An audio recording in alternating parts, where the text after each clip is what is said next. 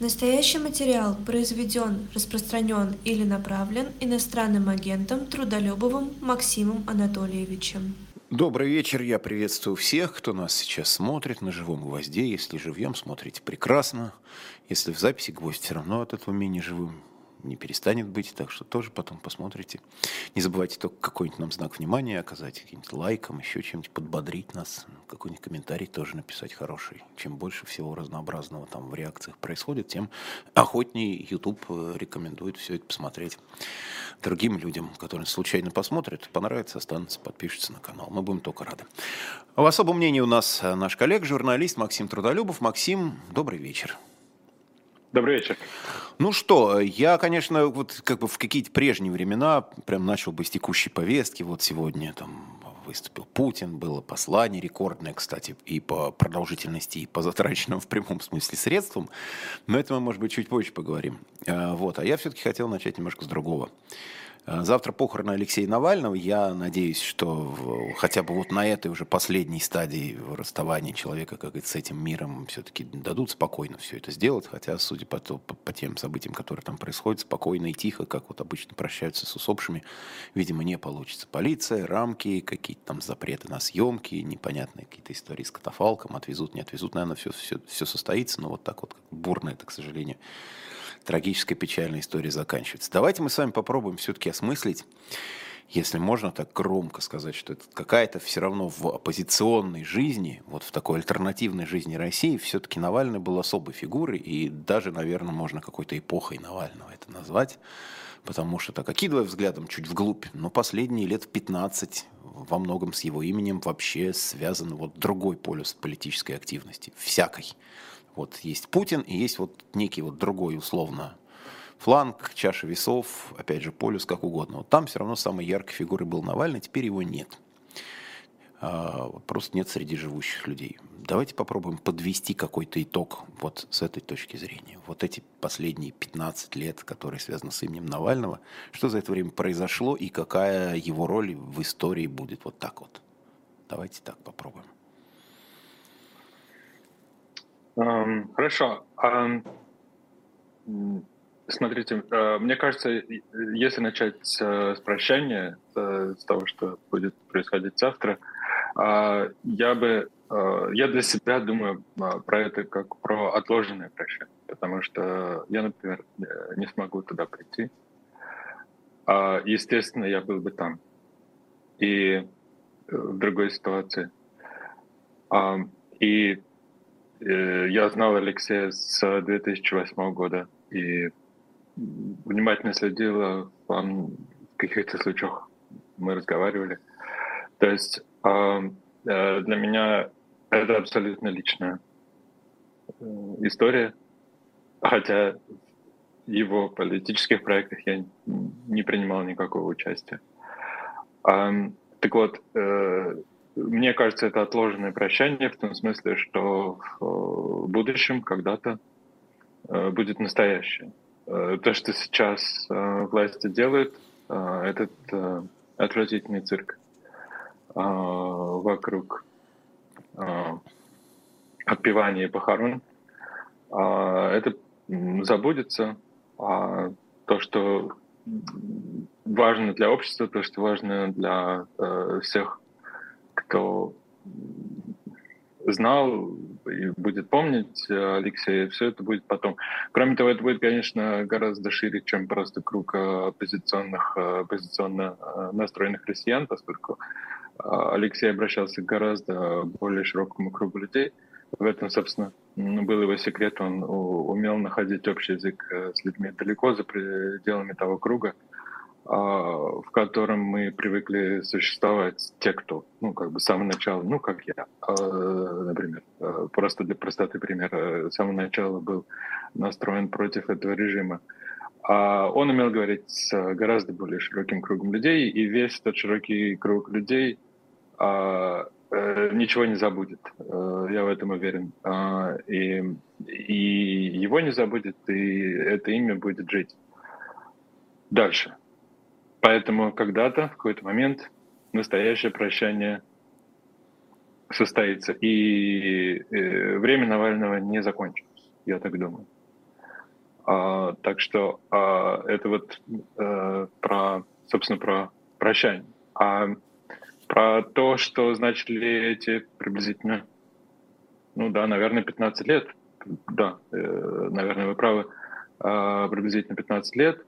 А, я бы сказал так, что это время, когда а, люди узнали, что политика может быть искренней, без дураков, что политик э, может быть по-настоящему а, без второго дна, без третьего, четвертого и так далее, а что в российских э, условиях почти непредставимо, но вот он это смог. Не он один, но он был просто, наверное, самым ярким а, примером этого. Э, чего-то такого невозможно. А, что действительно человек говорит то, что думает. Он действительно делает, он говорит то, что думает, а потом он делает то, что он говорит.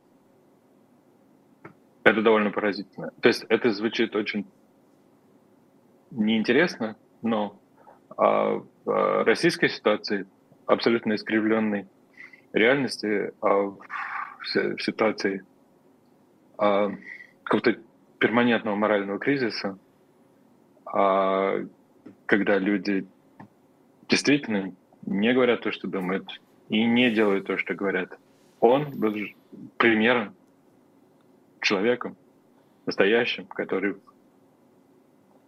а, каждый свой шаг, каждый день делал э, искренне, так как он думал. Ну и кроме того, просто он умел э, строить, э, он был лидером. Ну, когда с ним все, кто с ним разговаривал, э, всегда отмечали, что когда ты находишься в присутствии Алексея, то чувствуешь, чувствуешь это присутствие. Очень такой э, сильный человек. И это надолго. И это еще будет сказываться, я уверен, и а, не, не, не закончилось. Я не думаю, что закончилось эта эпоха. О том, сколько это, сколько будет жить память о человеке, о его делах. Ну, всегда, естественно, когда человек умирает, говорят, что память его навсегда останется в наших сердцах. Это такая уже стала стандартная формула, применяемая абсолютно ко всем людям, и к великим, и не, и не к великим, и которых, может быть, действительно забудут на следующий день. С большинством так, к сожалению, бывает просто такова жизнь. Вот. Но вот я сегодня, ну не только сегодня, конечно, в, читал и вспоминал какие-то видео, смотрел, ну просто что-то на, на моей памяти еще было, потому что когда мы как раз были студентами журфака, а, умер Андрей Дмитриевич Сахаров, и я помню это прощание, которое совершенно было грандиозное. И с, вот это буквально, это не преувеличено, и там не нужно было, как в более поздние времена начинали с, с обеих сторон накручивать цифры, одни завышать, другие занижать. Это действительно было такое бескрайнее людское море. Много часов люди шли там, во дворец молодежи прощаться, потом до Востряковского кладбища это огромная колонна вот идет с с государственным еще участием и присутствием, и тогда считали то ли 200 тысяч, то ли 300, то ли 500. В общем, очень-очень много людей. И на днях э, Лев Гудков из Левады, вы прекрасно, я думаю, знаете, вот, он да, высказал конечно. такую немножко парадоксальную, грустную, может быть, мысль. Говорит, ну вот он говорит, может быть, и Навального забудут так же, как забыли Сахарова, в том смысле, что имя в истории остается, но, правда, конечно, с момента Сахарова прошло, с момента смерти Навального прошло две недели, с момента смерти Сахарова прошло уже 30 с лишним лет. А, но, говорит, имя остается, некий символ остается, а в чем идея, сейчас объяснить невозможно. И вот где эти 500-600 тысяч людей, которые шли за гробом Сахарова, совершенно искренне и стояли часами, чтобы с ним попрощаться, тоже совершенно искренне, туда никто никого не зазывал. Куда эти люди делись потом? Что, или они остались, но просто мы их не видим? И каков, какова вероятность, какого фриска, или я не знаю, как это сформулировать, что то же самое произойдет в какой-то момент с Навальным. Просто проходит время, наслаиваются какие-то другие события, а у нас сейчас события все какие-то трагические, мы уже привыкли к тому, что там гибель нескольких, там десятков человек в день с любой из сторон или с обеих сторон, это уже тоже не новость. Там 20, тут 30, там сгорело, тут попало, туда дрон прилетел, сюда ракета. Просто уже воспринимаешь такой, как, извините, как фон. Мы в этом живем. И смерти даже яркого человека просто где-то затуманивается вот под грудой вот этих вот новостных обломков. И вот что стало с теми людьми, которые шли прощаться с Сахаром, а потом с его гробом на Востряковское кладбище. Тоже несколько часов шли через Москву. Ну, а, это в частности были мои родители. Ну, конечно, э, потом общество раздробилось, э, э, и мы говорим совсем про другую ситуацию. То есть тогда это, это все-таки было, это был такой рассвет, это было начало. А все, кто помнит, мы примерно одного поколения, я уверен, вы тоже это помните, когда в конце 80-х, ну и 90-х, а, когда возникали новые возможности, новые вещи, новые книжки, а, можно было работать по-другому, можно было реализовывать себя по-другому. Это ну вот сколько я знаю моих ровесников, а, было воспринималось как начало, как перспектива, как цвет увиделся, свет впереди, если использовать такую метафору. А, было интересно, а, была перспектива. Сахаров, э, к сожалению, э, умер в самом начале этого пути. Было бы классно, если бы он протянул подольше. Но он а все, что нужно, видимо, сказал, и, а, и это осталось в истории. Эти люди, которые шли э, с ним прощаться, естественно, никуда не делись. Просто ну, кто-то из них был старше, э, это разные поколения собрались. А потом началась новая жизнь, совсем другая. А в ней кому-то было хорошо, кому-то плохо, но Э, до начала, ну, не знаю, до какого-то момента в двух, возможно, в 2000, в конце 2000-х годов, все-таки э, впереди существовала перспектива, в том числе одна из них разная, да, поскольку люди разные, да, и Сахаровская тоже существовала. А, будем так говорить, Солженицынская и Сахаровская существовали э, до определенного момента, а, в конце 2000-х а, годов. Может быть, до момента перехода, пере, вот это вот, как это, рокировка а, Медведева и Путина. До этого были варианты. И поскольку в России никогда не было настоящей политики, когда люди могли бы действительно добровольно пойти в партии и как-то выразить свое отношение абсолютно легально, публично а, легитимно а, в политической форме а, к событиям. То есть все осознать, а потом как бы проголосовать на выборах настоящих. Этого практически не было э, в российской истории. Но э, до такого момента можно говорить о том, что существовали, и, возможно, существуют до сих пор такие как бы виртуальные партии э, в российском обществе. А мы их можем только домыслить, только себе представить, как-то ориентируясь на опросы, как-то ориентируясь на собственное представление. Вот. И, э, так сказать, Сахаровская партия всегда существовала на самом деле. И после его смерти, э, и, может быть, люди даже, э, многие из тех, кто к этой партии в кавычках э, принадлежат, могут не очень хорошо знать его биографию, не очень хорошо, ну, имя известное, поэтому многие помнят, но а, как бы суть в том, что Сахаров э, был скорее такой за интеграцию, за э, то, чтобы э, Россия была, часть, была частью большого мира, э, за то, чтобы происходила, как он это называл, конвергенция между э, Западом и Россией, тогда в то время в терминах там капитализма, социализма, сейчас это не актуально, а, но э, эта возможность была по-настоящему. И Россия, на самом деле, та, которую получил Путин э, в начале 2000-х годов, просто практически в подарок ни за что, была вполне себе способна занимать такую вот уникальную позицию в мире, когда она могла бы быть и с теми, и с другими. Она могла бы быть и с Америкой, и с Европой, и с Китаем, оставаясь собой, если коротко. А при этом и Солженицынский путь тоже всегда сохранялся, такой а, более, будем говорить, националистический, а, более а, основанный на собственных корнях, не тупо националистический, не такой, как не черносотенный, а там основанный на том, о чем он мечтал, там, земствах, о, о, о таких а, значит, о демократии, о маленькой демократии, растущей из, из мест, из того, где люди живут, из того, чем люди заняты, э, такого, а, как ни странно, швейцарского типа э, демократии, которую он очень хорошо знал и писал, в частности, в этой самой в своей, как обустроить Россию. То есть вот эти вот виртуальные партии в российском обществе, они существуют, я думаю, и до сих пор существуют. Просто за вот это вот время радикализации Путина, конечно, из людей, из голов повыбили очень много.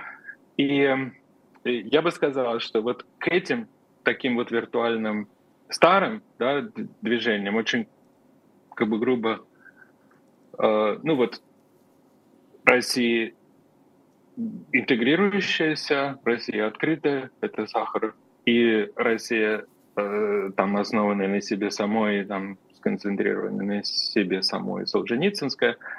К этому а, добавилась еще а, Навальновская Россия, а, о которой он думал все время абсолютно искренне, а, честно, всегда думал об этом, всегда э, он как в какой-то момент назвал это прекрасной Россией будущего. Не будем спорить о терминах, но в общем. А, это была институциональная Россия. Это была Россия, в которой можно отделять, в которой можно э, верить чиновникам, в которой есть институты. Институты — это правила игры так сказать, терминологически. Это когда что-то работает, независимо от того, кто директор, кто начальник. А люди соблюдают правила, люди соблюдают законы. А э, для Алексея это было абсолютно принципиально. И поэтому э, мне всегда кажется странным, когда его подозревали в э, каких-то авторитарных ну, таких склонностях. А, нет. Э, я отчетливо помню, очень много лет назад он лично своими э, словами говорил, ну, мне с кем-то мы разговаривали, что э, первые задачи, которые он видит, если вдруг получится прийти ему и кому-то из э, близких э, ему политиков э, к власти будет ограничение власти. А, потому что это принципиально. И он погиб, он был убит этой самой неограниченной властью. Это тоже, э, ну, как бы вот такой э, трагическая арка истории. Э, то есть чтобы закруглить эту длинную тираду, я, э, мне кажется, действительно верю в то, что вот в э, российском обществе есть вот эти вот подводные течения, которые не способны выразить себя в настоящем э, политическом действии, просто в силу запретов, просто в силу абсолютно искаженной э, общественной реальности, которая э, управляется э, из Кремля вот на сегодняшнем, на, на сиюминутном уровне но она не управляется в действительности. Так вот, в этой реальности есть течение. И Сахаровская есть, и Солженицынская есть, и а, Навальнистская есть тоже. А, можно дальше пытаться там определить, какие они, но я а, вот искренне в это верю. И еще раз, еще раз, чтобы закончить, а, в таких чудовищных авторитарных системах, которые бьют людей по голове все время, в них сиюминутные проявления политические, они подавлены действительно просто под в силу того, что в силу того, что это а, опасно, а, чревато издержками. Но это потом выходит на поверхность. Вот внутри все это есть. Внутри все это есть. Смотрите, еще какой момент. Э, Навальный сидел в тюрьме, и в тюрьме, в лагере, в общем, та же тюрьма, по сути. И э, несмотря на то, что он все равно продолжал передавать, что называется, записки на волю, все равно это был вот лидер, находящийся в заключении. И лидера на свободе у оппозиции не было, и вообще лидера такого общепризнанного, объединяющего не было. И вот э, накануне вот этих вот выборов, которые там будут через неделю, в оппозиционных, в эмигрантских, в разных кругах шли вот эти вот разговоры, значит, найти какого-то лидера, какую-то стратегию, вокруг кого-то объединиться. Но при всем при этом было понятно, что вот где-то далеко, в каком-то вот уже заполярном поселке есть человек, который, в принципе, вот таким вот является, ну, как говорили, сравнивали с Нельсоном Манделой, его отчасти, при всей, конечно, разности ситуации, но отчасти, да, вот такой вот человек, символ, главный зэк, и он же главный оппозиционер, находящийся, находящийся в тюрьме. И теперь этого символа нет. Вот это вот для кого-то Навальный был и символом, и знаменем, и каким-то вот таким вот, ну не знаю, если есть прекрасная Россия будущее, то где-то вот в конце тоннеля был вот этим вот светом, что вот когда-то, когда-нибудь он выйдет, и вот мы там объединимся и что-то будем делать. Многие люди так думали. Теперь такого человека нет. То есть его нет в принципе. Когда-то таким человеком отчасти был Ходорковский, который тоже прошел годы тюрьмы, э, вышел, но сейчас уже вот вряд ли он может быть такой объединяющей фигурой среди всех оппозиционно настроенных людей. То есть я к тому, что нет человека, которого бы, авторитет которого был бы столь велик, в каком-то смысле непререкаем в каких-то вопросах, который мог бы действительно вот выступить неким магнитом. И, как говорится, что теперь делать тем людям, которые вот противостоят всей этой системе? Потому что организационно там договориться не могут. Хотя многие говорят, что, может быть, и, и не надо договариваться. Может быть, это как раз и есть один из признаков демократии, что не все объединяются вокруг чего-то в одну большую партию, такой анти-КПСС, а вот в разные такие кружки. Вот. А общепризнанного лидера нет, ярких лидеров тоже практически нет, не в обиду будет сказано. Но жизнь-то продолжается каким-то образом. И люди же все равно ищут какие-то, не знаю, там, маяки, берега, какие-то ориентиры. И вот чего теперь делать им? Вот этим людям, оставшимся без символа, без знамени, без... Для кого-то это был прям вождь. А, э, это трагедия и для очень многих, и для меня лично. Э, а, так, чтобы это было понятно. А, э, поэтому его и убили. Потому что Э, люди, которые управляют э, политической ситуацией, мыслят в моменте, мыслят исключительно в настоящем. И э, что бы там ни было, да, возможно, действительно была это, кажется, правда была, были переговоры об обмене, и, возможно, это дьявольская игра со стороны Кремля, а в любом случае у них выборы на носу, и им действительно нужно было как-то их там обеспечить. Это еще одна причина. То есть сиюминутных, э, таких вот сиюминутных причин конкретных э, можно найти много, и э, я уверен, аналитики их найдут. А, но в каком-то смысле это не так уж важно. А, важно, что а, человек оставил э, после себя. И это, э, и это все не умрет. То есть э, мне, мне кажется так. Э, российское общество, как и любое общество, э, в какой-то момент э, всегда собирается. Всегда э, собирается не в смысле в одно единое, это то, что официально полагается делать, а э, собирается, ну вот как мы собираемся для дела, да, вот надо собраться сделать что-то. А, и общество кристаллизуется. Когда возникает э, какая-то фигура, возникает какая-то возможность. Маленькие крошечные признаки этого были сейчас во время сбора подписей, а, когда э, вот возникла до того совсем мало кому известная Дарья Дунцова, потом возник, в общем, довольно известный, но не очень понятный э, Борис Надеждин. Ну, люди отреагировали. А с Надеждиным, скорее всего, это была спецоперация, и, к сожалению, очень многие пытались, э, и я думаю, те, кто сдавали свои подписи, теперь есть э, в базах данных МВД и так далее. А это очень грустно а, осознавать, но важно понимать, с чем мы имеем дело.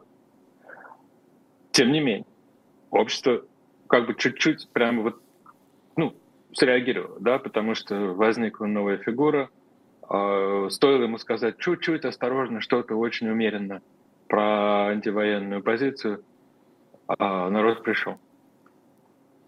Этот народ весь переписали. Окей. Но это как бы в долгосрочном Э, в долгосрочной перспективе не страшно. А важно, что э, люди есть, и они придут. И э, эта энергия, это понимание, это знание накапливается. А то, что делал Алексей, не ушло и не уйдет. Вот я прям искренне в это верю. Я, какие-то, я вообще совершенно никакой там не романтик, но он очень много доказал, он очень много показал своим действием. И э, что ты можешь просто с нуля, э, из ниоткуда, э, менять ситуацию. Он начал с, с того, что он э, там, работал с, э, значит, то, что называется Green Mail – с госкорпорациями, с полугосударственными компаниями, там доказывал какие-то случаи коррупции и так далее. И все это с нуля, абсолютно пришел с улицы. А, и так далее. А, в этом его удивительная роль. Многочисленные биографии, его история о нем, фильмы будут э, продолжать э, появляться. Э, вот. То есть сейчас просто мы находимся в ситуации, когда э, мы под властью момента эти люди, которые э, политические менеджеры, которые управляют процессами, для которых нет ничего важнее, чем гладко провести выборы и показать 81% э, за Путина. Э, эти люди существуют вот только в настоящем. Трагедия в том, что они ради этого настоящего, ради своего, ради своих KPI, да, вот этих вот показателей, да, на которые они ради этого они могут убить человека. Это жуть и кошмар. Они за это ответят. Но для будущего, на самом деле, про будущее они ничего не знают, и они его не формируют.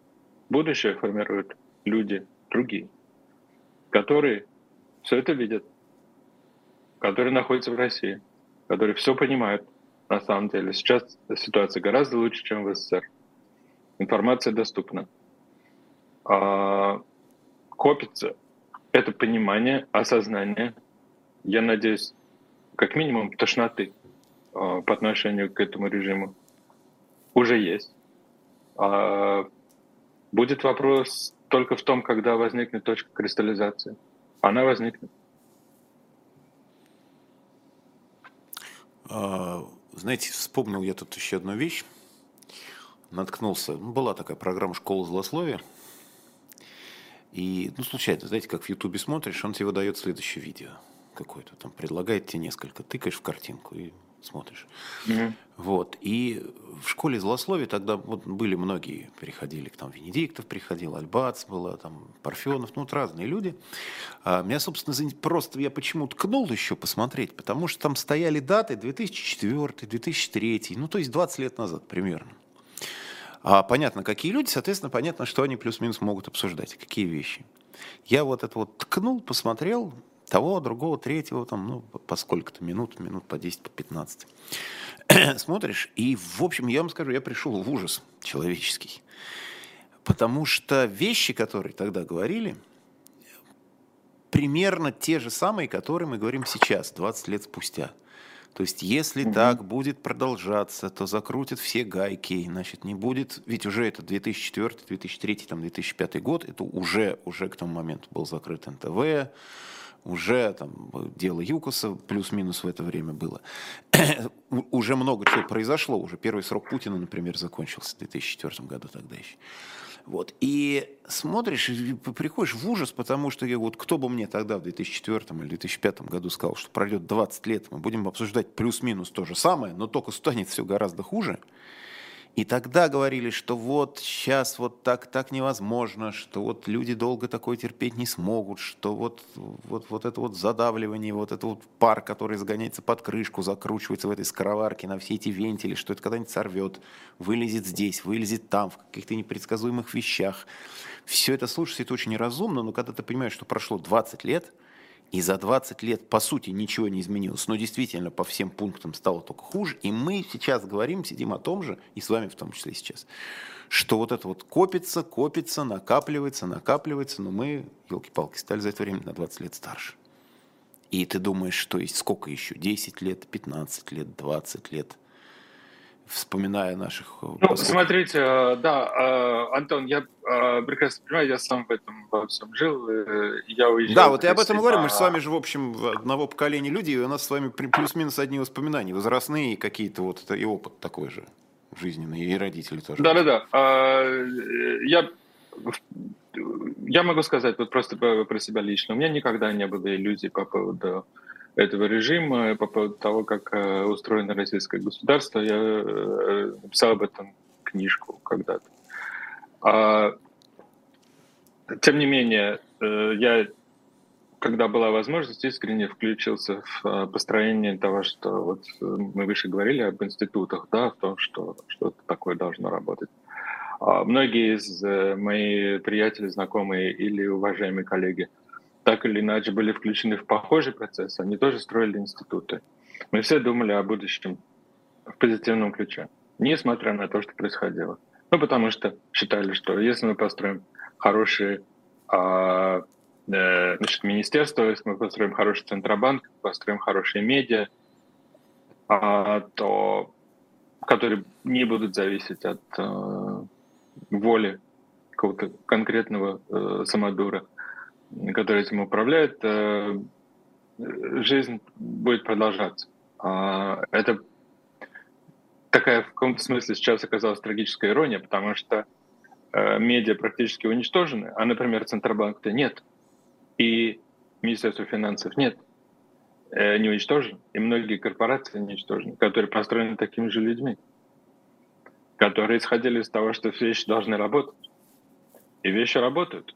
И поэтому российская экономика не рухнула после вторжения в 2022 году, между прочим. Это важно понимать. А Путин и его друзья уничтожили медиа и частично задушили свободное образование. Но страна состоит из огромного количества институтов, гораздо, их гораздо больше, чем медиа. Это одна важная, но лишь одна из составляющих а, общественное, публичного пространства. Да? Там есть э, огромное количество институтов, других. Они все работают, в большинстве своем. А, бизнесы работают, э, сервис, сервисный сектор э, в России развивается, работает очень даже прекрасно. То есть а Россия сейчас это совсем не Советский Союз. Это такая вот штука, в которой на самом деле институциональный подход, рыночная экономика, ну, победили, остаются, продолжают работать. И это одна из причин, в силу которых Россия не, раз, не сломалась, не развалилась, экономика не рухнула после э, вторжения. И это парадоксальная такая вещь. То есть хотелось бы закончить войну вчера. То есть вообще это не должно продолжаться, это ужасно. Да? И многие говорили в первое время, особенно после э, вторжения, в марте, апреле, мае 22 года, что нужно российскую экономику ну, обезводить, там, лишить средств и так далее, и так далее, сделать так, чтобы а, продолжение войны было бы невозможно по экономическим причинам. Была очень такая популярная теория, которой придерживались большинство западных э, политиков. Собственно, этим они руководствовались, вводя многочисленные санкции. Но этот подход не сработал. Э, принципиально, фундаментально именно потому, что Россия сейчас больше не Советский Союз, э, и она не Иран, например, хотя и Иран стоит под санкциями, но, в общем, а в России были отстроены некоторые механизмы, которые вот работают до сих пор. Э, довольно поразительно, но, но факт. Вот. А настроение, возвращаясь как бы к тому, что вы говорите, да, и то, что, о чем больно думать, да, что мы там 20 лет э, про одно и то же говорим. А, так сказать, на колу мочала, начиная сказку mm-hmm. сначала. сначала. А об этом а, было прекрасное эссе, мне запомнилось очень. А, Льва Семеновича Рубинштейна. Вот я, я думал, что вы как раз вспомните, да, да. Э, да, который был прекрасный человек, и тоже вот его нет с нами, да. Он об этом писал очень остроумно и прекрасно, да, что так уж получается в России, что, ну, там, допустим, каждое поколение это, эту самую сказку начинает сначала, начинает все учить. Э, это и так, и да, и нет, да, то есть а, мы просто. Я все-таки хочу сохранять хоть какие-то элементы а, а, жизнелюбия в этой ситуации, потому что, ну, иначе совсем неинтересно. Про то, про то, что российская история идет по определенным рельсам, мы все знаем, про это написано тонны всякой литературы, можно это обсуждать. Но мы действительно попали в какую-то историческую такую как бы петлю, а, который связан еще с тем, что у власти находятся люди, которым сейчас за 70, люди, рожденные а, в начале 50-х годов. И это совсем не то поколение. Это принципиально два разных поколения. Сейчас поколение этих людей убило в лице Алексея, убило э, людей оптимистического поколения. Потому что они пессимистическое поколение, они поколение заката, они видели, они уже были взрослые, они росли. В основном, ну, будем так говорить, в 70-е годы они взрослели, да, на их глазах это было там сплошное загнивание, там вот этот весь то, то что потом Горбачев там, ну, как бы назвал застоем, да, но то есть это вот они, это, это так было, да, идеологии уже никакой нет, скучно, а, надо зарабатывать, а как зарабатывать, вот. Ну вот из них э, получилось, вот, э, кто-то из них стали люди политиками, э, кто-то миллиардерами, кто-то просто расстроенными, несчастными, грустными людьми, которые сидят, значит, на дачах сейчас, да, а поколение, рожденное в 70-е, может быть, там, 80-е, первой половине, да, это люди, которые застали перспективу, застали открытие новых вещей, как мы, когда можно было взять и с улицы прийти э, работать в э, иностранную корпорацию, которой вчера еще не было, или как в моем случае там э, у меня я в церковь так пришел, извините, это не совсем иностранная корпорация, наоборот даже, но как бы для меня это было там открытие и что-то новое, ну э, вот, потом, как сказать, я создавал одну из э, Э, там, передовых медиа, э, деловых, э, вот мы это делали в 99-2000 году с ведомостями, да, с, в сотрудничестве с Wall Street Journal и Financial Times, где я работал. Вот. То есть а, создавали новые вещи. И мы создавали это как институты, мы смотрели вперед. Но нас догнали вот эти вот люди из прошлого, которые считают, что все, которые до сих пор считают, что все рушится. Вот ведь в чем. В их сознании, в их голове все до сих пор рушится. И они, которые на 25 лет старше, до сих пор догоняют нас. И в лице Алексея Навального убивают даже. Потому что в их головах все рушится. до сих пор. Им было вручено уникальное наследие. Они могли, поскольку, поскольку им подарили эту власть, они могли сделать Россию э, уникальной, великой державой на самом деле. То, о чем они сами говорят словами, но не понимают, что это значит. Державой, которая может балансировать свои интересы между э, Европой и Азией э, и Америкой как угодно, в своих интересах. Великая культура с историей, э, с возможностями для будущего, с прекрасно образованным населением, модернизированное общество, давно-давно ушедшее от всех так называемых э, традиционных ценностей, которые они проповедуют, просто поскольку это термин, это не значит, что люди э, там какие-то плохие, а просто это традиционные ценности — это когда в семьях по 15 детей, э, и все ходят в церковь или мечеть. А Россия не такая давно уже. Так что это все абсолютно искусственные конструкты. Вот, и они взяли, загубили то, что им было дано, и еще при этом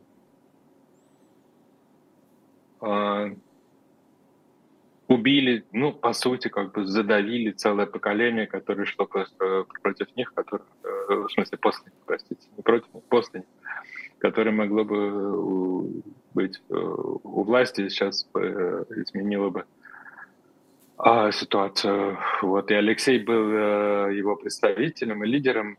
Вот. Это как бы грустная часть. А я, тем не менее, отказываюсь э, все-таки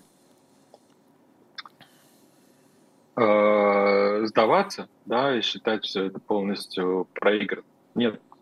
Э, просто действительно такая вот э, получилась несчастная историческая оплошность, э, историческая случайность, в силу которой Путин просто живет долго, люди вокруг него собрались, э, им очень выгодно вокруг него группироваться, а очень многое в стране работает, поэтому как бы нет смысла ломать.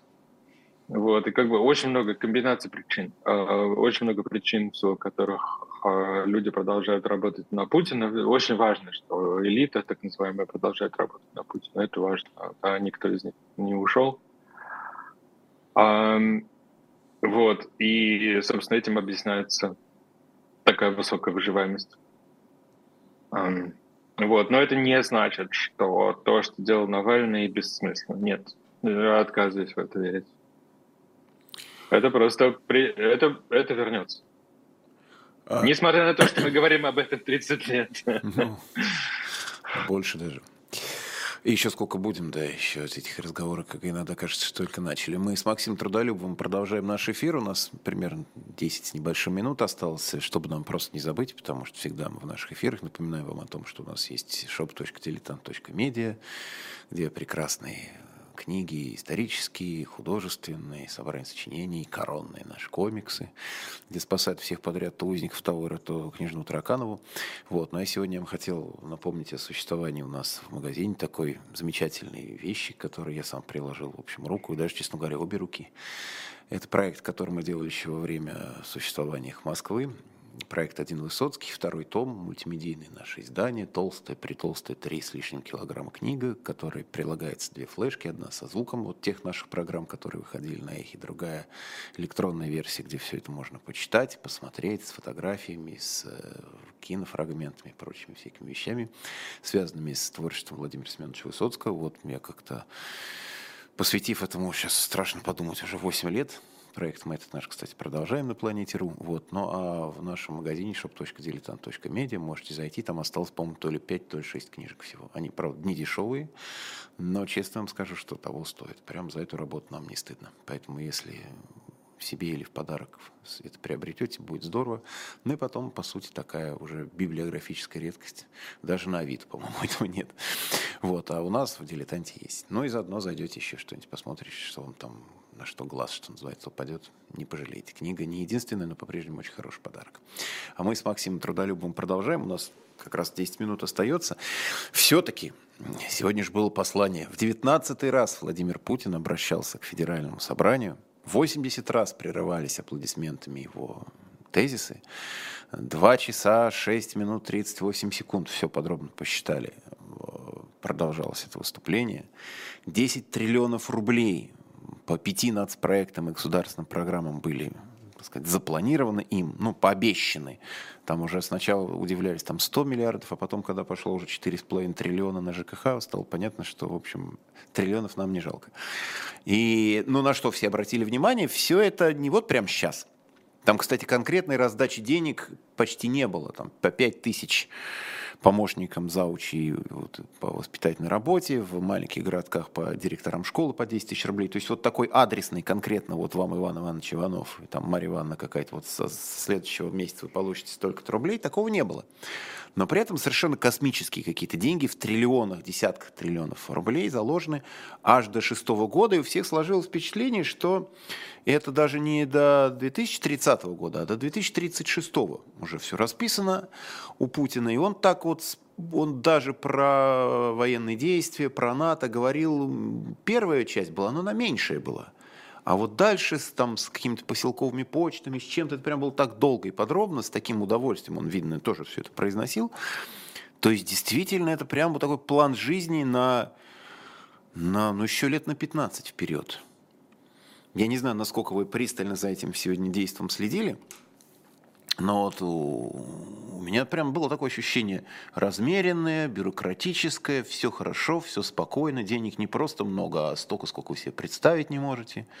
Не переживайте. Ну да, конечно, там НАТО с какими-то происками что-то там делать, мы им покажем Сармат, он долетит и, в общем, мало никому не будет. Но вот, вот, вот у нас еще ремонт школ, вузов, ЕГЭ можно один пересдать. Очень всем, кстати, понравилась идея, тут нельзя ничего сказать. Пересдать один предмет на ЕГЭ можно. Вот действительно предвыборный тезис очень сильный. И, и ощущение, что да, вот, в общем, жизнь ваша расписана, дорогие россияне, еще лет на 12 вперед точно, как минимум. Вот это прям я так следив, поэтому по необходимости вот пришел к такому выводу, что это прям надолго все. По крайней мере, план таков. Ну, смотрите, Антон, что я об этом думаю. А, а, половина или больше из этого ложь. И если бы мы говорили по-английски, это, называется, это называлось бы bullshit. А, то есть, а, как бы, это человек, а, который делает очень много лжи, говорит очень много лжи и обманывает людей. Очень важно понимать, что э, его профессия, его роль э, состоит в том, чтобы сидеть, развалясь на стуле и демонстрировать стабильность. А при этом своими действиями на протяжении последних 25 лет он эту стабильность постоянно разрушает, потому что он считает, что так достигается власть. Это принципиальная позиция. А он постоянно вводит систему в кризис, из которой система потом усилиями многочисленных его э, чиновников, не КГБшников, а гражданских, не силовиков, а именно гражданских чиновников, которые работают в правительстве, и на муниципальном уровне, они вытаскивают эту систему потом из кризисов, в которые он ее э, ввергает регулярно на протяжении последних 25 лет. Он постоянно занимается. Этот человек, наследник ЧК, это э, культура ЧК. Это очень важно понимать. Когда э, вчера, вчера, по-моему, да, э, Юлия э, Навальная обращалась к Европарламенту, она сравнила российскую власть с организованной преступной группировкой. А, можно спорить об этом. А, но для меня важно то, что а, Путин является прямым наследником надзаконной, чрезвычайной власти, которая была создана в 1917 году Лениным для того, чтобы преследовать врагов революции. А Ленин создавал социалистическую законность. Он отменил буржуазную. Большевистское государство отменило буржуазную законность то, что они, они так это назвали. Это, собственно, верховенство права, который, начатки которого только э, появлялись, э, ну, по сути, в конце 19-20 века э, в России. Они все это уничтожили, а, создали свою социалистическую законность и над этим поставили надзаконный орган, чрезвычайный орган, который вот ЧК, ВЧК, ГПУ, под множеством вот этих аббревиатур а, существовало, существует до сих пор. А, главная роль этой организации в том, чтобы быть над законом. Они существуют вне закона. Они существуют над законом. Они убивают врагов когда-то революции, потом врагов идеологии, а сейчас, мы видели на наших глазах, они убили Навального. До этого Немцова, многих, очень многих, да, список большой. А это важно понимать. Этот человек, который говорит про то, сколько он миллиардов отдаст туда или сюда, это его роль, публичная роль. В действительности это комиссар чрезвычайки. Он 25 лет такой. Только просто это не всегда было прям совсем очевидно. И очень не хотелось в это верить. И очень хотелось верить в то, что можно, на, при, несмотря на присутствие такой фигуры и людей вокруг него, можно строить нормальное государство, можно строить общество, можно создавать те самые институты, о которых я выше говорил. Была такая вера. Была такая, ну, как бы иначе как, зачем, ну, как бы зачем было тогда действовать? Надо было сразу просто родился и уехал из России, да, какой смысл? А, надо было что-то делать, мы делали. Но, к сожалению, на сегодняшний момент нужно констатировать, что вот эта чрезвычайная власть, ну, вышла из берегов, окончательно считает, что она торжествует, окончательно одержала победу. А, еще раз, нужно понимать, что это единственное наследие советского государства, которое по-настоящему действует, по-настоящему реально в сегодняшней России. Потому что у советского государства были, были какие-то другие стороны, да? Это было по-настоящему социальное государство. Хотим мы и, того, того или нет, но, в общем, общество э, существовало в ситуации гораздо большего равенства э, и материального, и равенства возможностей, чем сейчас. Э, сейчас в России там, гигантское расслоение, гигантское неравенство возможностей, элита от э, простого народа просто как э, отличается, как, ну, не знаю, там, Эверест от какой-то, значит, там, глубокой долины, да? Э, гигантское расслоение. Э, этого не было в СССР. СССР там что-то мог давать э, людям. Образование, как минимум, э, там, на уровне средней школы э, было хорошее можно много перечислять, да, то, что обожают они э, рекламировать, да, что они любят советское наследие. Но в действительности, что они взяли из советского наследия? Это чрезвычайную власть. А, это надзаконную власть. Э, возможность нарушать любой закон. Если надо, нарушим. Вот что они делают. И э, Навальный убит именно этой властью. И это означает, что вот когда бы не стало возможно в будущем вернуться действительно к переустройству России, первый шаг совершенно очевидно сейчас. Я думаю, большому количеству людей должно быть это очевидно. Если после Немцова это не было очевидно многим, да, то вот после Навального это должно быть очевидно не знаю какому гигантскому количеству людей, миллионам миллионам это ниша, это сама возможность быть над законом, быть чрезвычайной властью, должна быть уничтожена. Не люди, нет, сама эта возможность. Не должно быть такой власти. Власть должна быть под контролем. Парламента, общества, это можно все думать, это можно все придумывать. Важно, чтобы не было вот этой группировки, этой э, силы, которая просто э, весь смысл который в том, чтобы быть над законом. И это, и это существует с 1917 года. Это должно быть уничтожено и забыто. А люди, пусть, которые там работают, пожалуйста, идите в бизнес, делайте что угодно, никто э,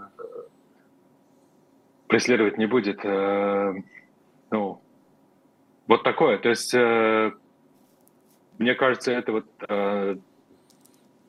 благодаря, не благодаря, конечно, а в силу чудовищной этой трагедии с убийством Алексея должно стать понятным большему количеству людей, чем, чем было раньше. Спасибо вам, Максим. Максим Трудолюбов был у нас с вами в особом мнении. Продолжайте смотреть «Живой гвоздь». У нас масса еще впереди интересных эфиров. Максиму спасибо. Спасибо всем, кто нас смотрел. Не забудьте какой-нибудь значок поставить. Тогда это видео увидит еще больше народу. Все, счастливо. Спасибо.